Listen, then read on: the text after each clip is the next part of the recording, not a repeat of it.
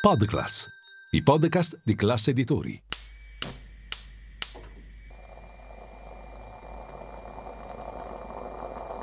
Buongiorno dal gruppo Classe Editori. Io sono Massimo Brugnone. Oggi è lunedì 14 agosto e queste sono notizie a colazione, quelle di cui hai bisogno per iniziare al meglio la tua giornata.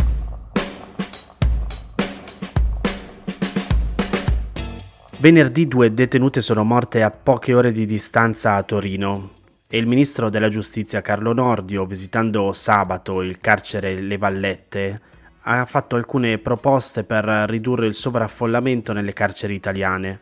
Come spiega il Post, queste proposte in realtà non costituiscono un piano, ma aiutano a capire quali siano le intenzioni del governo di Giorgia Meloni nella gestione del problema strutturale del sovraffollamento delle carceri d'Italia. Secondo il ministro, il modo di risolvere il problema è espandere l'edilizia carceraria, ma costruire nuove carceri è costosissimo ed è quasi impossibile sotto il profilo temporale perché abbiamo vincoli idrogeologici, architettonici e burocratici. Per questo la soluzione di Nordio è di riadattare le caserme dismesse in cui detenere le persone condannate per reati a basso impatto sociale. Il governo in realtà parla di potenziare l'edilizia carceraria da mesi, ma finora i passi concreti sono stati relativamente pochi. Il Sole 24 Ore ha scritto che il Ministero intende mettere in atto una ricognizione degli interventi di edilizia penitenziaria in corso e da attuare e che il primo passo verso il riadattamento delle caserme a carceri dovrebbe cominciare su iniziativa dei singoli provveditorati regionali dell'amministrazione penitenziaria che dovrebbero contattare, sto leggendo tra virgolette, Demanio e Ministero della Difesa a livello territoriale per una ricognizione delle caserme disponibili in vista di un piano nazionale. Insomma, di fatto un piano per l'utilizzo delle caserme è ancora inesistente. In generale la proposta di riadattare le caserme dismesse in realtà non è nuova, era già stata avanzata durante il primo governo Conte dall'ex ministro Alfonso Bonafede, che aveva formalizzato il piano in un articolo del decreto semplificazioni del 2018 e che aveva anche avviato accordi con il Ministero della Difesa per individuare le caserme da ristrutturare. Nessuna caserma però è mai stata riadattata. Non è chiaro se il piano sia stato abbandonato per mancanza di volontà politica o perché le vecchie caserme non sono in realtà conformi alle esigenze di edilizia penitenziaria moderne.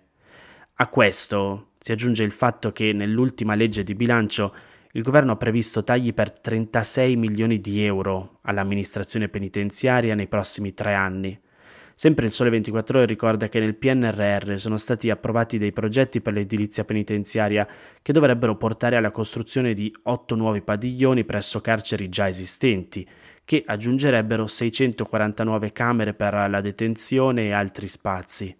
Al momento però questi progetti non sono partiti. In Italia attualmente la capienza totale delle carceri è di oltre 51.000 posti. Questo dato però non tiene conto dei posti non disponibili, che sono più di 3.000, quindi diciamo che in realtà i posti disponibili nelle carceri sono circa 48.000, mentre le persone detenute nel mese di luglio erano oltre 57.000. Ufficialmente il tasso di affollamento è quindi di poco più del 110%. Significa che le strutture carcerarie ospitano circa il 10% delle persone oltre la loro capienza massima. Ma in realtà, sempre se si calcolano anche i posti non disponibili, l'affollamento medio sale al 119%, con casi particolarmente gravi come quelli della Lombardia e della Puglia, che sono entrambe attorno al 150%. In tutto ciò rimane un altro punto di domanda, perché oltre agli spazi servono le persone. Anche ammesso che si riescano davvero a riadattare le caserme per creare più posti per i detenuti, come si assicura il personale aggiuntivo che deve assistere i carcerati in quello che, ricordiamo, a norma di Costituzione, dovrebbe essere un percorso di rieducazione?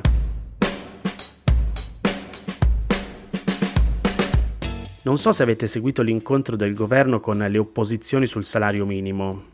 Quello che ne è venuto fuori è che la Premier Giorgia Meloni ha dato 60 giorni di tempo al CNEL, alla cui presidenza c'è Renato Brunetta, per elaborare una soluzione condivisa sul rafforzamento dei salari. Ora, al di là dei contenuti che vedremo nelle prossime settimane, perché proprio il CNEL? Il Sole 24 Ore scrive che il Consiglio nazionale dell'economia e del lavoro è stato chiamato in causa perché ha rappresentanti dei corpi intermedi ed ha l'archivio dei contratti collettivi nazionali di lavoro. Nell'archivio nazionale dei contratti sono depositati 957 contratti collettivi. Sono anni che si assiste alla proliferazione dei contratti collettivi firmati da organizzazioni di cui non è facile misurare la rappresentatività anche se comunque il 97% dei lavoratori sono coperti da contratti siglati da CGL, CISL e WIL.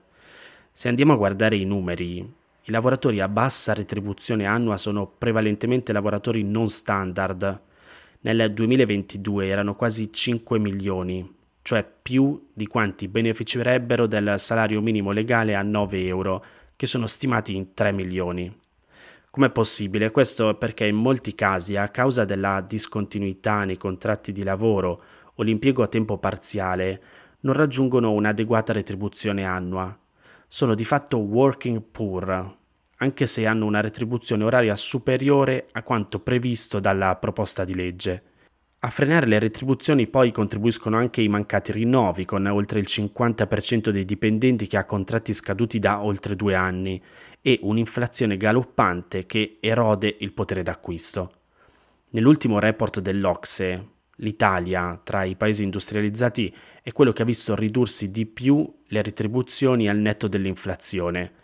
È stata del meno 7,3% nel primo trimestre del 2023 rispetto al primo trimestre del 2022, contro una media Ocse invece del meno 3,8%. Dalla comparazione con le dinamiche dei nostri competitor europei poi emerge come insieme ai salari medi più bassi anche la produttività italiana non sia cresciuta, diversamente da quanto avvenuto in altri paesi.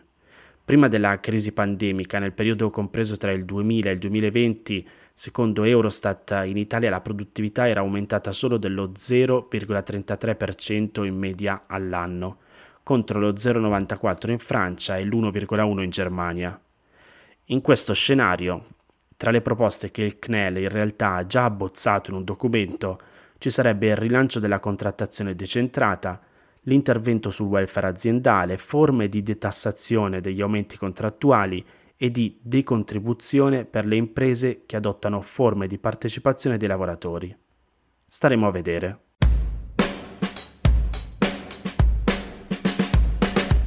In questi giorni mi trovo in Puglia e ieri sera, tornando da Lecce verso Taranto, mi sono trovato sulla strada un incendio che mi sembrava gigantesco.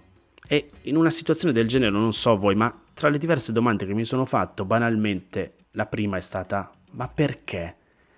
Il post scrive che in Italia la quasi totalità degli incendi ha cause umane, intenzionali o meno.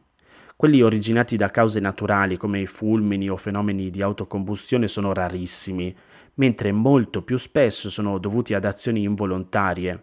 Possono partire dalle scintille causate dai freni di un treno, ad esempio, o dal surriscaldamento della marmitta di un'automobile a contatto con l'erba secca, o ancora da un rogo per bruciare delle sterpaglie in campagna. Si stima però che la maggior parte dei casi le cause degli incendi siano dolose, anche se è difficile trovare i responsabili. Gli incendi che in questo periodo vengono appiccati in molte zone d'Italia, soprattutto nelle regioni del sud, non sono però imputabili a piromani, se non in una percentuale molto piccola. La piromania è un disturbo patologico riconosciuto dal DSM, cioè il manuale diagnostico statistico dei disturbi mentali, e in particolare fa parte di quei disturbi da comportamento dirompente del controllo degli impulsi e della condotta. Il piromane è attratto dal fuoco, ma anche dagli strumenti per accenderlo e governarlo. È condizionato da un impulso irrefrenabile, non è spinto da nessuna ostilità verso qualcuno. L'impulso si placa solo appiccando l'incendio. È un disturbo inserito nella sezione di cui fanno parte la cleptomania, la ludopatia e il gioco d'azzardo patologico. Secondo il DSM, non può essere considerato piromane chi invece appicca incendi per soldi, ideologia, vendetta o per vantaggio personale. Si tratta in questi casi non di piromani, ma di incendiari. Le persone che stanno appiccando incendi in questo periodo sono quindi prevalentemente incendiari, come ha spiegato anche al giorno Gianfilippo Micillo, dirigente del servizio antincendi boschivi dei Vigili del Fuoco, ex forestale. Un incendio su due è collegato alla disattenzione o a pratiche agricole sbagliate. Il resto si spiega in una sola parola, incendiari. Secondo le statistiche, il fuoco è considerato un gesto di rivalsa contro gli altri, di vendetta.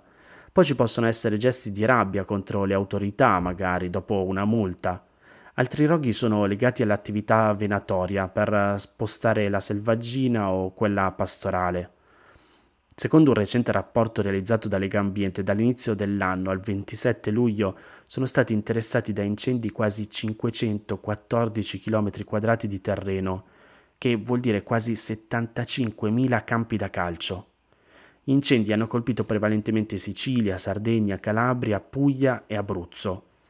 Antonio Nicoletti, responsabile delle aree protette e biodiversità di Legambiente, fa l'esempio dell'incendio appiccato da un bambino di 10 anni a Zungri, in Calabria, in provincia di Vibo Valencia, e di cui il presidente della regione Occhiuto ha mostrato un video ripreso da un drone.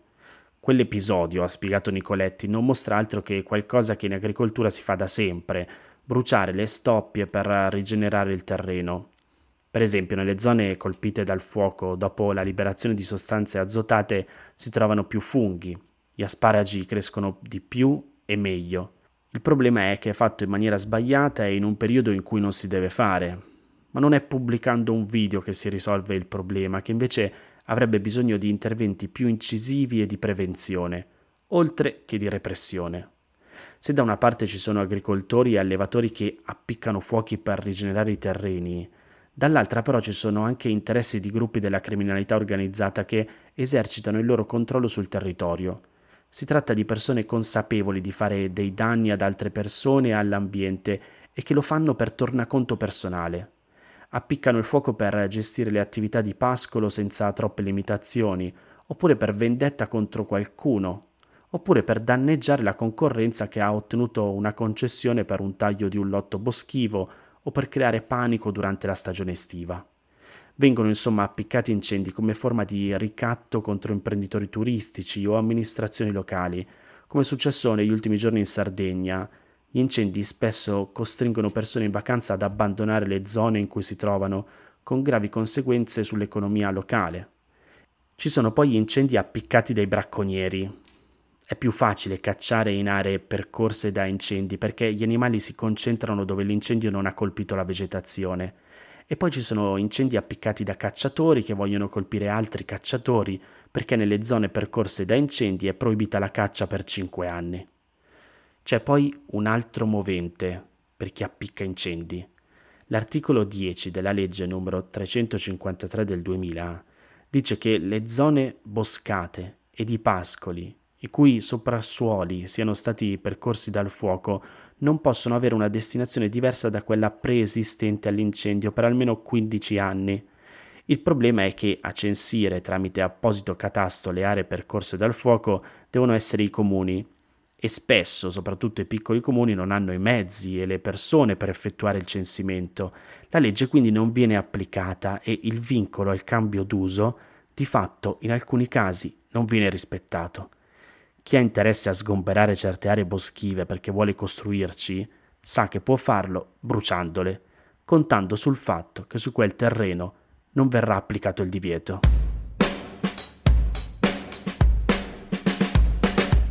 Queste erano le notizie a colazione di oggi. Se volete suggerirmi alcune notizie o mandarmi i vostri commenti su quelle trattate, potete scrivermi all'indirizzo notiziacolazione.it. Se volete rimanere aggiornati c'è il canale Telegram di Notizia Colazione. Nel sommario della puntata trovate il link per gli altri podcast del gruppo Classe Editori. Io vi aspetto domani per iniziare insieme una nuova giornata. Un saluto da Massimo Brugnone.